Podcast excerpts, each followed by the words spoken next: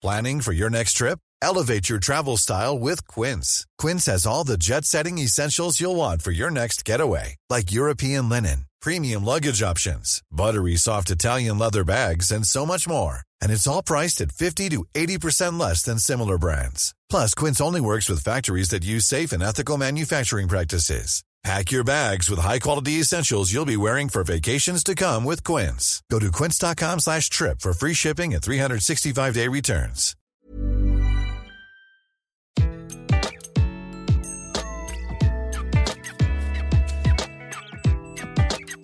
Bonjour, je suis Gaël Châtelain-Berry, bienvenue sur mon podcast Happy Work, le podcast qui va améliorer votre bien-être au travail tous les jours. Cette semaine, comme une fois par mois, j'ai le plaisir de recevoir un invité de marque pour nous parler de bien-être au travail et de sa vision du monde du travail. Cette semaine, j'ai l'immense plaisir de recevoir Céline Lazorte, la fondatrice et présidente de Litchi.com. Je vous laisse découvrir cette interview. Je ne vous cache pas que j'avais hâte de la rencontrer et mes espoirs n'ont pas été déçus, c'est le moins que l'on puisse dire. Bonjour Céline. Bonjour Gaël. Je suis extrêmement heureux. Vous me receviez aujourd'hui dans vos bureaux. Vous êtes la créatrice de Litchi.com, la célébrissime cagnotte en ligne. Alors, pour résumer votre personne, vous êtes un entrepreneur français charismatique et innovant. Vous êtes une figure incontournable de la French Tech. À 36 ans, vous avez toutes les étapes de la vie d'une startup depuis la création de Litchi.com en 2009 et MangoPay en 2013, jusqu'au rachat du groupe par Crédit Mutuel Arkea en septembre 2015. Vous avez été nommé président du conseil de surveillance du groupe Litchi en juin 2019. Et vous vous consacrez aujourd'hui essentiellement à vos activités de business angels avec Pumpkin, Frishti, Jimmy Fairley, Talent.io, Yuka, Tiller System et beaucoup d'autres. Et vous poursuivez votre engagement pour soutenir l'entrepreneuriat féminin. En 2019, vous avez cofondé avec votre amie et entrepreneur Tatiana Jama le génialissime collectif Sista qui œuvre pour plus d'égalité dans l'accès au financement des entreprises de la tech. Alors je fais très peu de pub, mais j'engage les personnes qui vont écouter ce, podcast, allez faire un petit tour par wearesista.com. C'est absolument formidable ce que vous avez fait avec ça. Les campagnes de com sont géniales. Bref, allez voir ce que vous faites. Vous êtes administratif du think tank Génération Libre qui vise à promouvoir toutes les libertés et également de la SNCF. Bref, Céline, je ne sais pas si vous en avez conscience, mais vous êtes non seulement une star du web et un exemple pour votre génération. Et très franchement, je suis un tantinet plus vieux que vous, mais j'ai le sentiment que pour votre génération, vous êtes un petit peu ce qu'était Marc Simoncini pour la mienne. Donc quelqu'un qui a bougé les lignes, qui a fait bouger les choses. Donc je suis assez impressionné pour tout dire. Et je tenais absolument à vous interviewer car vous êtes également une actrice significative pour l'égalité femmes-hommes dans le monde du travail. Vous vous définissez d'ailleurs vous-même sur votre compte Twitter comme une activiste de cette cause. Et c'est pour cela que je vous pose ma première question. Quand on fait autant de choses depuis autant de temps, parce que je passe aussi toutes les récompenses que vous avez, qui sont à peu près longues comme le bras, quand on a un parcours comme le vôtre, que représente votre activité professionnelle pour vous? Euh, euh, merci pour ce magnifique euh, résumé. J'ai qu'une petite correction, si je peux me permettre. Je ne suis pas un entrepreneur, mais une entrepreneur. D'accord. Autant pour Mais c'est vrai qu'on s'y perd maintenant entre un entrepreneur, une entrepreneur ou une entrepreneuse. Non, mais qu'est-ce qu'on met derrière les mots? Je pense que moi, je tiens à, ce que le, masculin ne l'emporte pas tout le temps sur le féminin. voilà. Mais, c'était vraiment avec beaucoup d'amitié. Euh, qu'est-ce que représente mon activité professionnelle euh, bah, je, me sens bien ennuyée de poser cette question parce que, enfin, de répondre à cette question parce que j'ai pas le sentiment d'avoir euh, d'activité professionnelle ou, j'ai le sentiment d'avoir une vie remplie de, de, sujets et de, et de choses et de parfois combats qui m'animent. Et j'essaye d'être utile et, aussi d'apprendre euh, dans tout ce que je fais, donc euh, que ce soit euh, en tant que présidente de l'ITI, que ce soit en tant que membre, enfin administratrice de la SNCF, que ce soit effectivement en tant que activiste ou je ne sais quel terme féministe dans le combat dans l'égalité femmes-hommes. Je crois qu'en fait, pour moi, ce qui est insupportable, c'est l'injustice. Alors bien sûr, il y en a énormément. et évidemment, je, je, me suis penchée sur celles qui, pour lesquelles j'étais le plus sensible ou, que je voyais le plus. Euh, voilà, donc, euh, donc je n'ai pas vraiment d'activité professionnelle, et tant mieux. Euh, j'ai plein d'activités et, elles m'enrichissent énormément. Est-ce que pour vous, finalement, votre activité professionnelle, c'est encore plus important qu'un acte politique? Parce que j'ai le sentiment que dans votre engagement en tant qu'entrepreneur, Je fais hyper attention à ce que je dis. non, mais vous pouvez dire entrepreneur, entrepreneuse. Entrepreneuse. en tant que femme d'entreprise, mm-hmm. chef d'entreprise, est-ce que, c'est est-ce que vous le voyez également comme un acte politique? Est-ce que par exemple, Litchi, c'est une forme de laboratoire où vous dites je vais changer les choses? Je vous ai vu une fois dans une conférence où j'étais extrêmement impressionné par l'importance que vous, vous, accordiez au fait que vos développeurs soient à minima 50% des développeuses. Alors il y a le problème de formation qui fait que c'est toujours pas le cas, mais malgré tout, vous avez des actes politiques même dans votre métier. Bah, surtout parce qu'en fait, ma conviction, c'est que faire évoluer euh, sa société, ça permet de faire évoluer la société. Hmm. Euh, moi, je crois au modèle de l'entreprise. Euh, ce n'est pas une question d'être ultra capitaliste, mais moi, je crois que on peut faire les choses bien, on peut les faire avec plus de sens, plus de justice, euh, et que l'entreprise est un magnifique lieu pour, pour faire évoluer les choses. On n'a pas aujourd'hui 50% de développeuses, on est plutôt à 30%, ce qui est déjà énorme. Ce qui est déjà plus de 10% de plus. C'est 10 fois plus, 10 fois plus. que, que, la moyenne, donc c'est énorme, et effectivement c'est une attention euh, qui a été dès le début euh, importante pour nous et qui est toujours euh, aujourd'hui permanente. Et encore une fois, on fait pas. disons que à compétence égale, on va privilégier la diversité. Mais, mais, il y aurait moins d'hommes, on, choisirait des hommes. C'est pas un tropisme féminin par, par principe, ça l'est par justice. D'accord. Et est-ce que vous pensez que la perception des salariés leur que la perception que les salariés ont leur travail a évolué depuis quelques années? Sûrement. Euh, moi, je me suis ressentie, en tout cas, d'une génération qui, euh, et c'est vrai, euh, était plus attentive à, à l'équilibre vie personnelle, vie professionnelle, à, à faire les choses avec sens, à, l'impact qu'elle a. Euh, et là où je pense que la génération de nos parents était plus attentive à euh, euh, passer 40 ans dans la même entreprise, à avoir une vraie dévotion pour son employeur, qu'il soit privé ou public. là où notre génération, parfois on la prend comme plus individualiste, je pense pas, mais, mais plus voilà, avec un meilleur équilibre. et c'est vrai que moi, dans mes expériences professionnelle euh, avant, euh, avant l'IFI, donc principalement pendant mes études, j'ai beaucoup travaillé et j'étais assez sensible aux inégalités de principe, au fait de, mm. euh, voilà, il faut bien rester dans sa boîte, il faut pas trop en faire, il faut...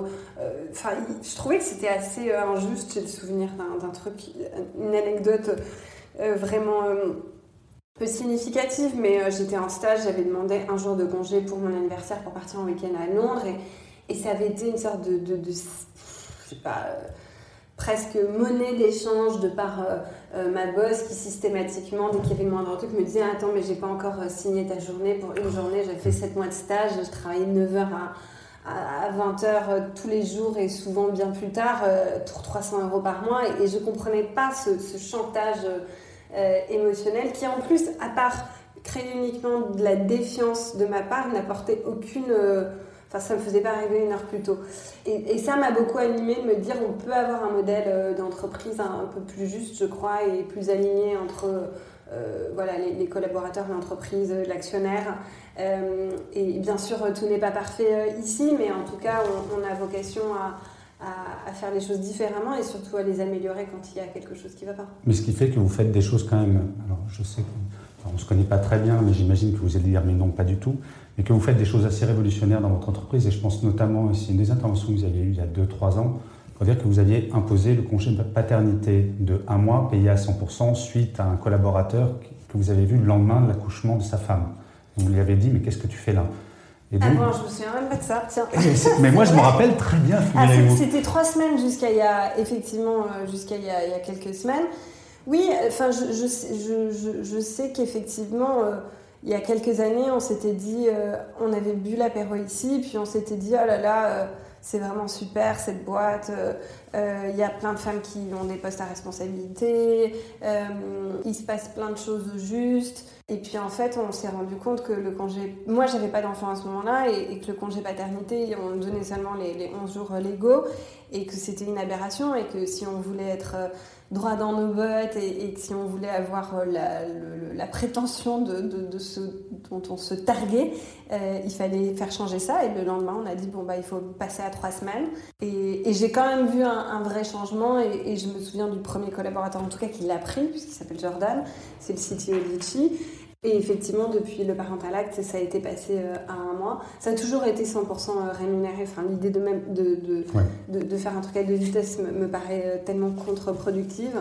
Voilà. Et je crois que j'ai vu plein d'effets positifs à cette démarche, et notamment le fait que chacun sentait que c'était c'était juste en fait. Et donc, quand les valeurs du collaborateur elles sont alignées avec les valeurs de l'entreprise, je crois que le, le pari est gagné. Alors, quelque chose qui est marquant quand on arrive dans votre siège social, c'est. Bon, ça fait très start-up, c'est très joli, c'est très beau, mais malgré tout, on sent qu'il y a une forme de plénitude. J'étais très étonné, j'attendais. Mhm. Le nombre de personnes qui m'ont dit bonjour en l'espace de 5 minutes, c'est quand même assez impressionnant. Pour vous, la vision du bien-être au travail, c'est quoi? C'est une forme d'humanisme ou ça passe par d'autres choses? Et si vous aviez des exemples?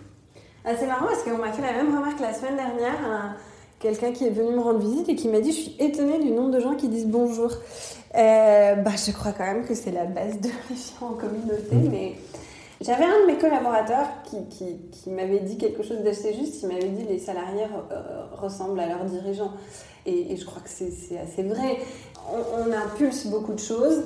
Moi, c'est même, enfin, ça va au-delà de la question du bien-être. Je pense que c'est la question d'être soi-même au travail. Le travail n'est pas un, un masque qu'on porte et qu'on enlève. Euh, je pense que le travail, ça doit être un lieu dans lequel on peut être soi-même, apporter des choses, apprendre des choses. Euh, parfois, l'entreprise doit pouvoir compter sur nous. Parfois, on doit pouvoir compter sur l'entreprise. Pour moi, c'est vraiment un contrat euh, dans le sens moral du terme. Donc, donc c'est au-delà du bien-être. C'est l'idée d'être soi-même avec ses défauts et ses qualités, avec ses passions et, et de trouver un équilibre euh, dans, ce, dans ce magma qui est en permanence euh, en évolution. Et donc évidemment, ça passe par le fait d'être respectueux, ça passe par le fait de... Il y a plein d'initiatives ici, et, d'autant plus maintenant que je ne suis plus opérationnelle.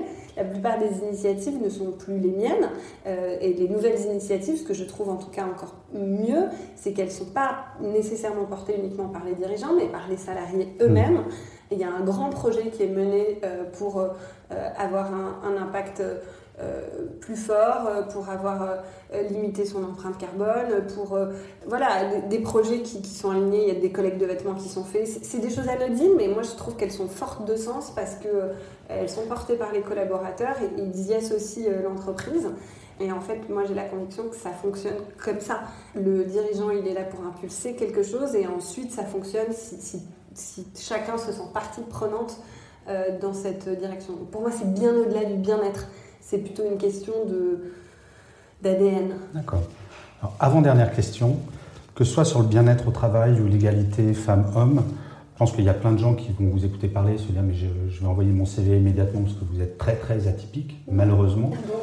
Euh, bah, en France, on est numéro 2 mondial du burn-out, on, le dit, il suffit de parler avec euh, ses copines, le sexisme en entreprise est quand même quelque chose d'assez présent, l'égalité des salaires.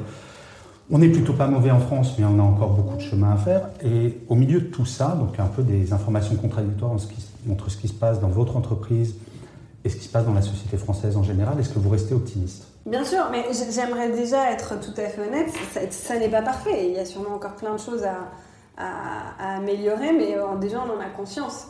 Et, surtout, on a la volonté que chacun puisse être, euh, faire partie d'un, d'une évolution de l'entreprise. Donc je, voudrais surtout enlever l'idée qu'on on, est parfait et qu'on donne des leçons euh, aux autres. loin de là.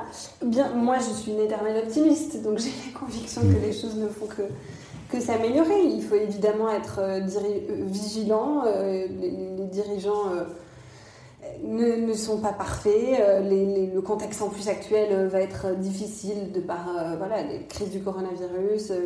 moi, je vois beaucoup de dirigeants dans des vraies difficultés financières et donc voilà, c'est là, c'est l'entreprise au, global qui peut être impactée. Mais en tout cas, oui, je pense que dans, enfin, moi, je ne crois pas du tout à, l'État tout puissant. Je crois au contraire à, vraiment une, enfin, une philosophie libérale et que chacun puisse voilà, porter sa pierre à l'édifice. Et c'est aussi ça les, valeurs de Litchi, de se dire bah, en fait on a mis en place un système qui permet à chacun d'initier une collecte, que ce soit pour euh, lancer un projet artistique, que ce soit pour euh, un événement de solidarité entre proches. Et, en fait, je crois en la force du collectif. Mmh. Et, j'ai cette conviction que, plus les gens seront libres et plus euh, la, société, mieux elle se portera et plus chacun sera heureux. D'accord. Alors, dernière question, Céline. Si vous deviez donner, alors je sais que la question est forcément réductrice, mais si vous ne deviez donner qu'un seul conseil à un jeune dirigeant ou à un manager dans une entreprise, quel serait-il? Oui, je sais, il faut faire le choix entre plein, plein de possibilités. Cette question est cruelle. Bah, comme c'est deux typologies de personnes différentes, un, jeune dirigeant ou un manager, il y a une chose en tout cas qui, à mon avis, est, commune, c'est de bien s'entourer. Honnêtement, si je dois être assez euh, objectif sur euh, mes, on va dire, euh, forces, je crois que ça a été une grande force pour moi d'avoir la capacité de m'entourer de gens qui étaient meilleurs que moi. Et, ça, j'en suis convaincue, et, et, de savoir les unir ensemble il faut euh, prendre. Enfin, c'est l'univers qui est créé autour euh, d'une équipe, d'un quelqu'un qui démarre dans l'entrepreneuriat humain, cet univers-là, il, il, change la donne. Et en fait, on est porté par l'énergie collective, on est porté par euh, l'idée de, faire mieux, d'embarquer une équipe. Euh, et donc, il faut recruter par rapport au comportement et pas par rapport aux compétences. Les compétences, elles évoluent dans le temps, le comportement, il ne change pas. Donc, si j'avais un conseil à leur donner, c'est de bien s'entourer et, de s'entourer de gens qui sont euh, positifs. Alors, je ne vais pas tenir ma parole, je vais en rajouter une pour rebondir sur ce que vous dites. Votre côté humble, c'est impressionnant le nombre de fois où vous avez des propos extrêmement modestes pour quelqu'un qui, quand même, je parle un peu vulgairement, pourrait se la péter sévère. Euh, est-ce que c'est l'expérience de l'entreprise qui vous a amené ça, ou c'est votre éducation, c'est un mélange de tout ça, ou c'est parce que parfois vous avez été moins humble et vous êtes aperçu que ça ne fonctionnait pas, et qu'au contraire, il faut savoir, quand on dirige une entreprise et quand on mène plein de combats, euh, être plus petit que sa cause non, mais d'abord, euh, bon, moi je viens d'une famille de médecins euh, universitaires et, de l'hôpital. Donc, euh, donc quand on a été élevé par des gens qui, sauvent la vie des autres, on, a une vision de, son propre travail un peu différente. donc je crois que ça, ça a effectivement beaucoup, beaucoup joué dans mon éducation. Et puis surtout, je sais que le, le succès, il dure pas. Euh, que la vie, elle est faite euh, d'aller d'échec en échec. Euh, moi, j'ai pris des baffes systématiquement dans ma vie professionnelle, plus que de choses que j'ai réussies. donc, donc voilà, et, des choses à apprendre, j'en ai encore beaucoup. Et, et, en fait, pour moi, je vois pas du tout le fait d'avoir monté une boîte qui est connue, qui est un service qui est utilisé, comme une réussite.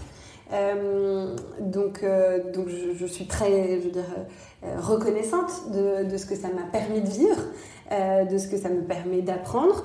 je sais aussi que parfois, franchement, j'en ai chié et que, et que voilà, je, je, mérite aussi le, plaisir de la vie que je vis aujourd'hui, mais pour autant, je sais que les choses ne dure pas nécessairement et qui donc il faut l'apprécier et puis qu'il y a plein de choses qui font plein de gens qui font plein de choses beaucoup plus grandes et donc il faut savoir aussi euh, écouter. Mais écoutez Céline, je vous remercie mille fois pour cet entretien. C'est à la hauteur de mes attentes et je vais finir exactement comme j'avais commencé parce que euh, quand Marc Simoncini parle du succès de Mythique, il explique avant tout le nombre de faillites qu'il a fait avant. Et donc c'est un petit peu ce que vous dites, et je trouve que ça donne plein d'espoir pour tous les gens qui ont envie d'entreprendre. Je répète que aller sur wearesista.com pour toutes les femmes qui auraient envie d'entreprendre. Les femmes et les hommes. les femmes et les hommes, certes, mais c'est vrai, enfin, les statistiques ne plaident pas euh, en la faveur d'un équilibre et il faut changer ça. Donc bravo pour votre engagement, bravo pour votre boîte, il n'y a même pas besoin de le dire. Et encore mille fois merci, pour votre temps. Merci beaucoup. Hi, I'm Daniel, founder of Pretty Litter. Cats and cat owners deserve better than any old-fashioned litter. That's why I teamed up with scientists and veterinarians to create Pretty Litter. Its innovative crystal formula has superior odor control and weighs up to 80% less than clay litter. Pretty Litter even monitors health by changing colors to help detect early signs of potential illness. It's the world's smartest kitty litter. Go to prettylitter.com and use code ACAST for 20% off your first order and a free cat toy. Terms and conditions apply. See site for details.